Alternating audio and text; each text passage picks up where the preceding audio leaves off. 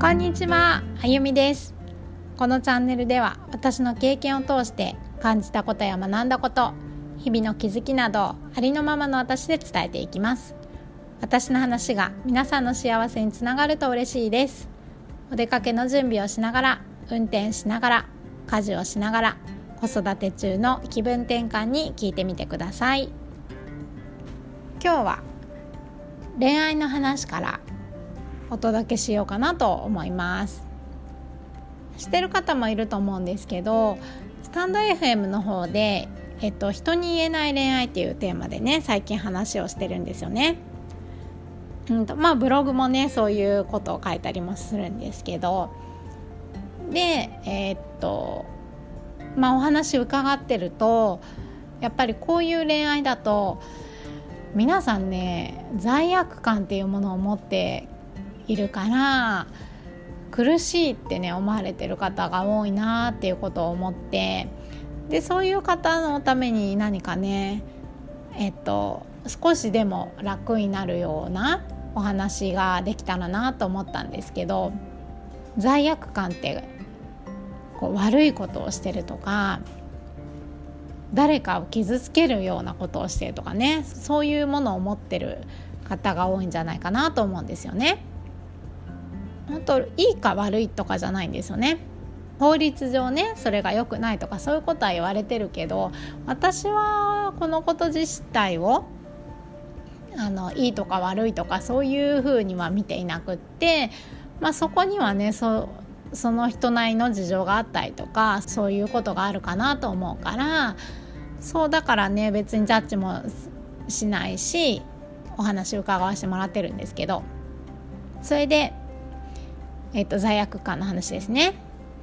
こういうものを持ってると、えっと、大切な人から愛されたいって願ってるはずなのにその裏では私なんて愛されてはならないとかね私なんて愛される価値はないみたいなねそんなことを思ってどこか自分に自信が持てていないっていう状態に、ね、なってるんじゃないかなって思うんですよ。そんな罪悪感を持ちながらね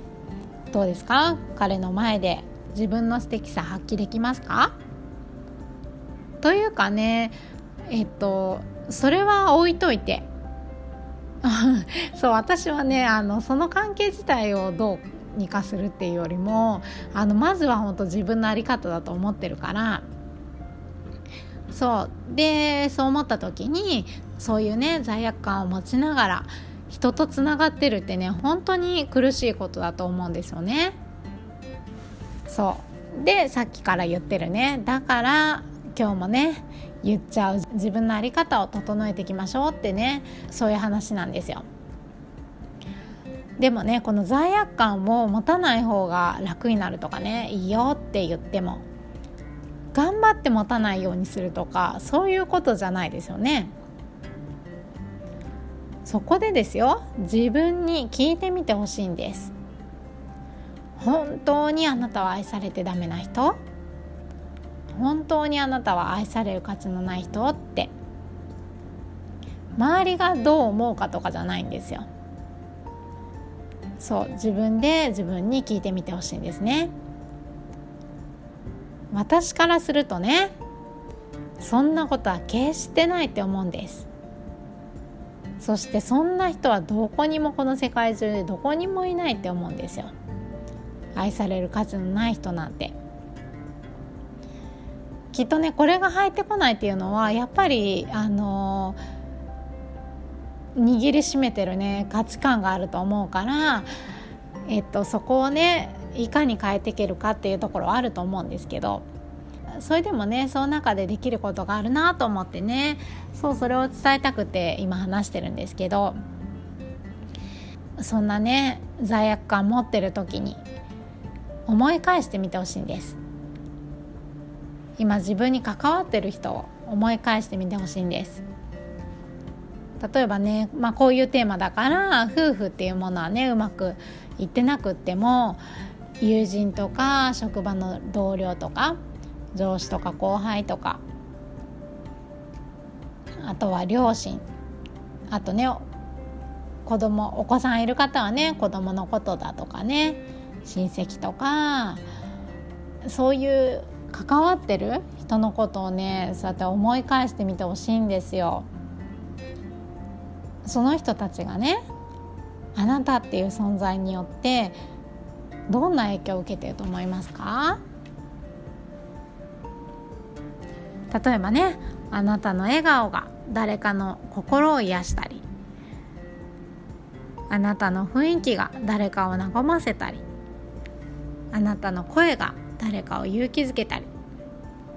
あなたの考えが同じ状況の人に分かるってね。そういう励みになったり。そうやってねこれまでのとか、まあ、今のね自分の行動自分っていう存在を思い返してもどんな時もあなたの存在自体が誰かのためになっていると私は思うんです。あこれねもしどうしても分からなければあの人に聞いてみてもいいと思うんですよ。私なら聞きますね。私といていいところ私といてなんかいいことあるって。どういうところがいいことってどういうところ？みたいなね。きっとねそうやってえっと、あなたのことをね大切に思ってくれてる人ならきっとその思いはねきっとねその思いは伝えてくれると思います。もしねこちらが真剣に聞いてても答えてくれないようならねもうそれはあの、まあ、そういう関係というかそこはねその関係を見直したらいいのかなって本当思うんですけど。